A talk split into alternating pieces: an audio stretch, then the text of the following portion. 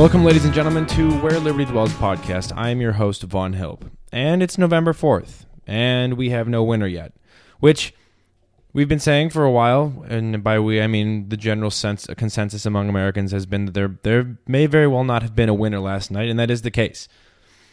But what can we take away? Clearly, we can't name a president just yet, but what there are some results, and last night was very telling for a lot of different things by numbers and in the abstract, and I'll go over them all today.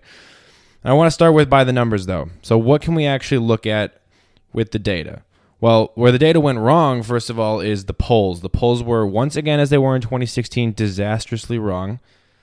The, many polls had Biden up. In the national poll, for example, they had Biden up by 10, 12 points, 9 points. I So, the t- tons of different polls up by sometimes double digits. And the national poll, or the national uh, vote, is currently within around two points. I think Biden has just over 50% and Trump is somewhere in the 48 area. And in key Senate races, the, the polls were way off. And what this means is that the the pollster industry and everyone who is one need to take a serious step back and look at what they're doing and and realize that there needs to be a serious realignment. Um, I, I as a statistician or as a aspiring statistician myself, I I sympathize with these people, but I want to make known that th- this was a horrible miscalculation again by their by their metrics and something needs to be looked at there. And speaking of which, Nate Silver, he was on uh, ABC last night. That man looked like he was nervous because you can tell that Nate Silver, for anyone who doesn't know, is the creator of 538. So uh, maybe the he's maybe the most famous statistician of the 21st century, possibly. And but you could tell he the these his metrics did not work, as with everyone else's. And to go along with that, the media, once again, as in 2016 and as they've been doing for the last four years, all their predictions are turning out not nearly as in favor of Biden as they were projecting. And but honestly, I'm not very surprised by that. But now that it's real and it's happened, we need to take a serious a serious step back in the media and in the polling industry and look at how they've been so disastrously wrong for two election cycles now. Another takeaways we can look at are let's look at the numbers that Trump has for minority voters. Donald Trump did better, according to exit polls, by if, if you break down voters by race and gender, he did better in every single category except for white men. He's down five points with white men, but up four points with black men, up four points with black women, which is double. He was at 4% in 2016. He had 8% in 2020. And he has completely crushed the, the Hispanic votes this year in terms of his his uh, his outreach. And he now, I think, is, is around 38% among Hispanic voters, which is what, what, what does that mean? What does that mean? It means a couple things. That one, this this this identity politics narrative that the left has completely and entirely bought into over the last four years and counting doesn't seem to be working as well as they thought. And they can't just pick, they can't just paint Donald Trump as the devil who hates all minorities because clearly the numbers don't show that. He has had an increase in every category except for the very people that they thought would be the only ones voting for him, the straight white man. I had it straight in there just because they always throw it in there as well. And that is so it, it just shows how naive in some ways I think the left can be and how much how much of a bubble they're really in. And I'm gonna get to more of this in the abstract sense later on, but I want to continue with these numbers here. Um, another key result from last night is that the Republicans are almost with certainty going to maintain the Senate, which in a world where Joe Biden does become the president and Kamala Harris is that tie breaking vote in the Senate, if it was 50 50, a 51 49 majority in the Senate with for Republicans is going to be very, very influential in how the next four years play out. And in the House, the Republicans managed to flip seven seats where no one was projecting anything like that. Of course, the Democrats maintained control of the House, but just those seven seats alone were, were proof again that the media and the pollsters have not done their job correctly in, in predicting. Um, and it was just, it was overall actually a, a very good night for Republicans. I'm trying to say that objectively, honestly. I'm not even a huge fan of a lot of Republicans because, for example, Mitch McConnell. I don't. Mitch McConnell is the is the prime example of a politician who spent way too much time in Washington. Uh, yet I have to give him credit where credit is due. He there was that that race in Kentucky for Senate. Um, Amy McGrath, her campaign spent ninety million dollars campaigning uh, for for Senate there against Mitch McConnell, and he blew her out of the water. Which I don't, I don't know what to make of that, other than that they just essentially wasted ninety million dollars, um, and and also that uh, places like South Carolina, Lindsey Graham, uh, he he once again there was a big big push in in South Carolina to get him out of office, and it didn't work as well. And I think uh, one of the overarching takeaways of the night is that the the left just could not produce the results they were so confident in making before the election. They had hopes of making Texas blue, that didn't happen.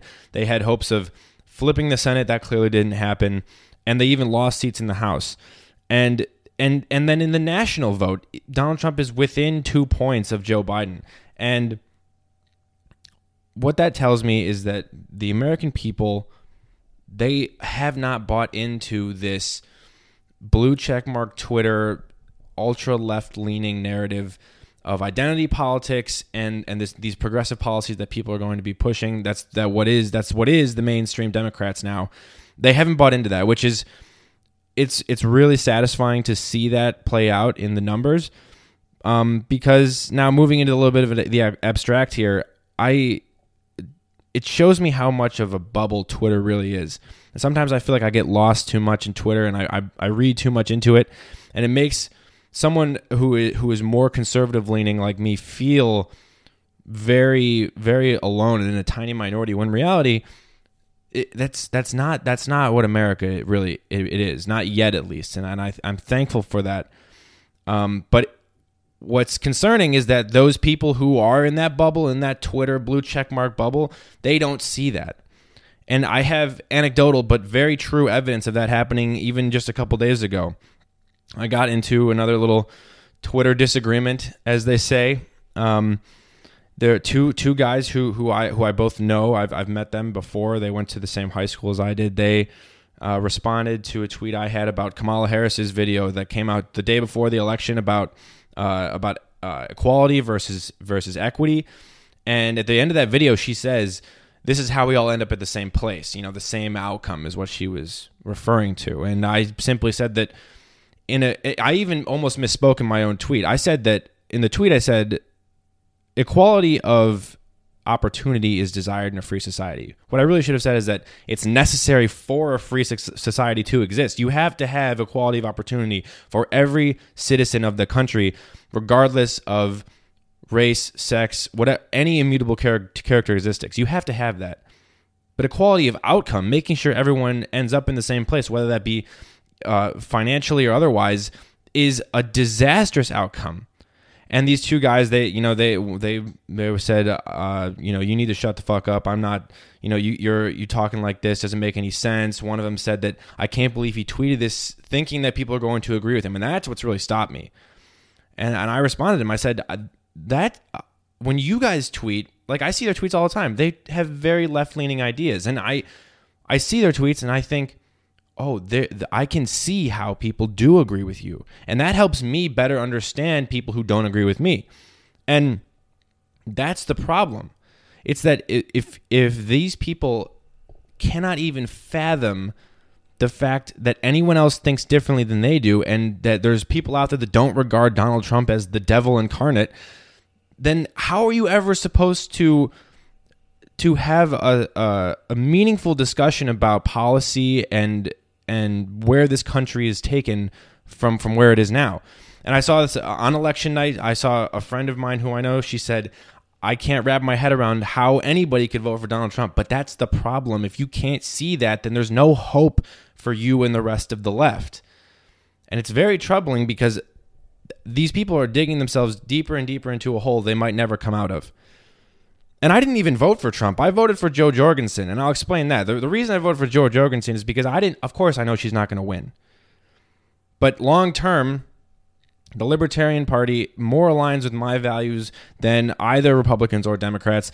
Um, and I want more than anything for the Libertarian Party to be a viable option in federal elections in the future. And that starts with voting for the Libertarian Party while they're not a viable option.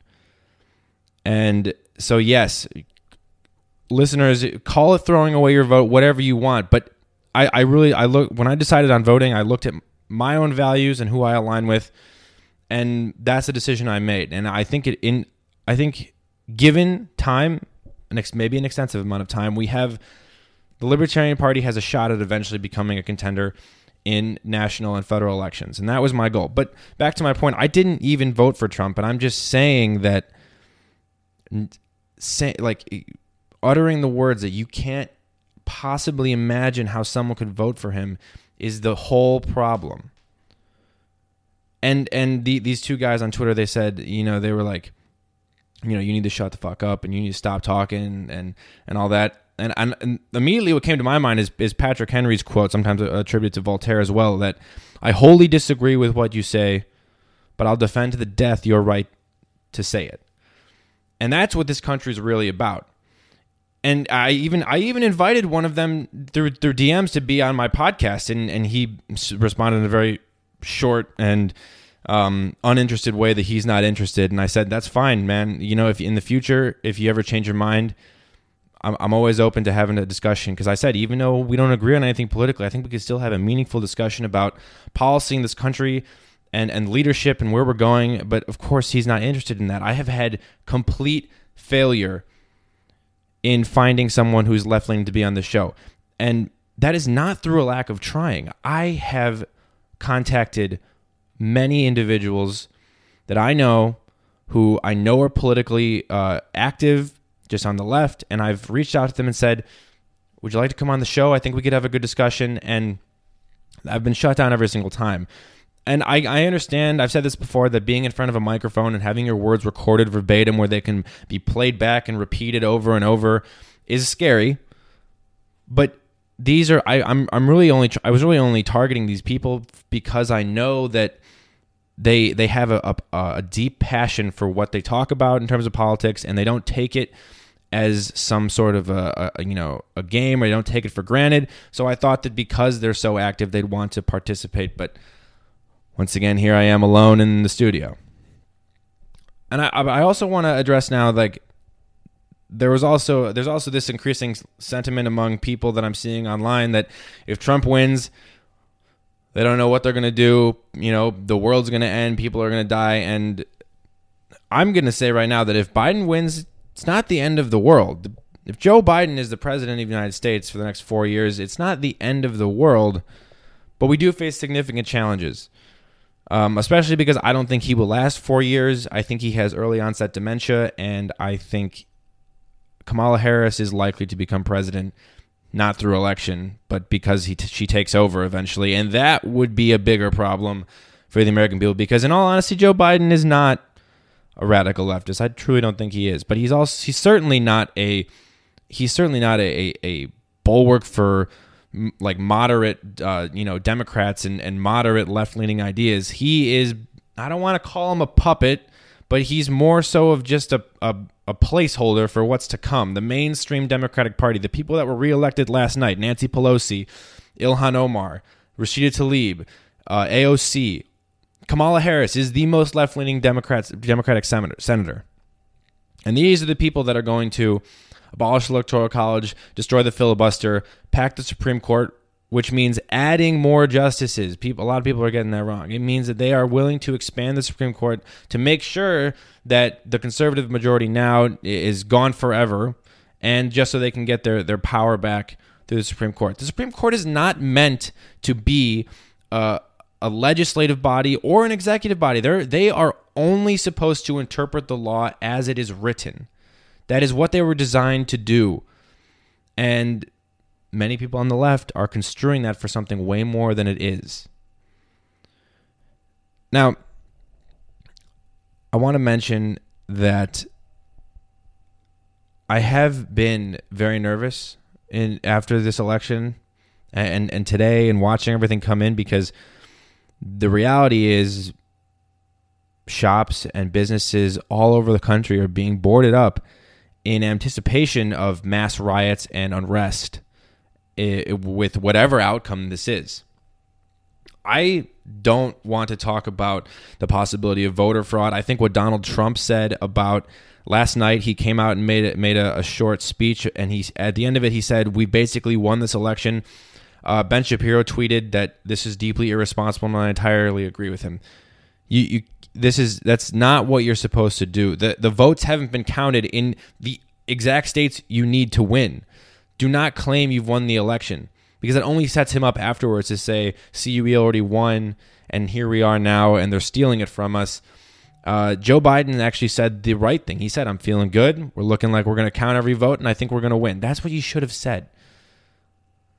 And I understand that the the left, in terms of the the politicians and the media, have set up this narrative that he cannot win no matter what, which may have propelled him to say such a thing. But and obviously he's tone deaf to it. But I'm saying if I was in his shoes, I would never have said that we have already won. I want to make sure every ballot is counted in the way that it should have.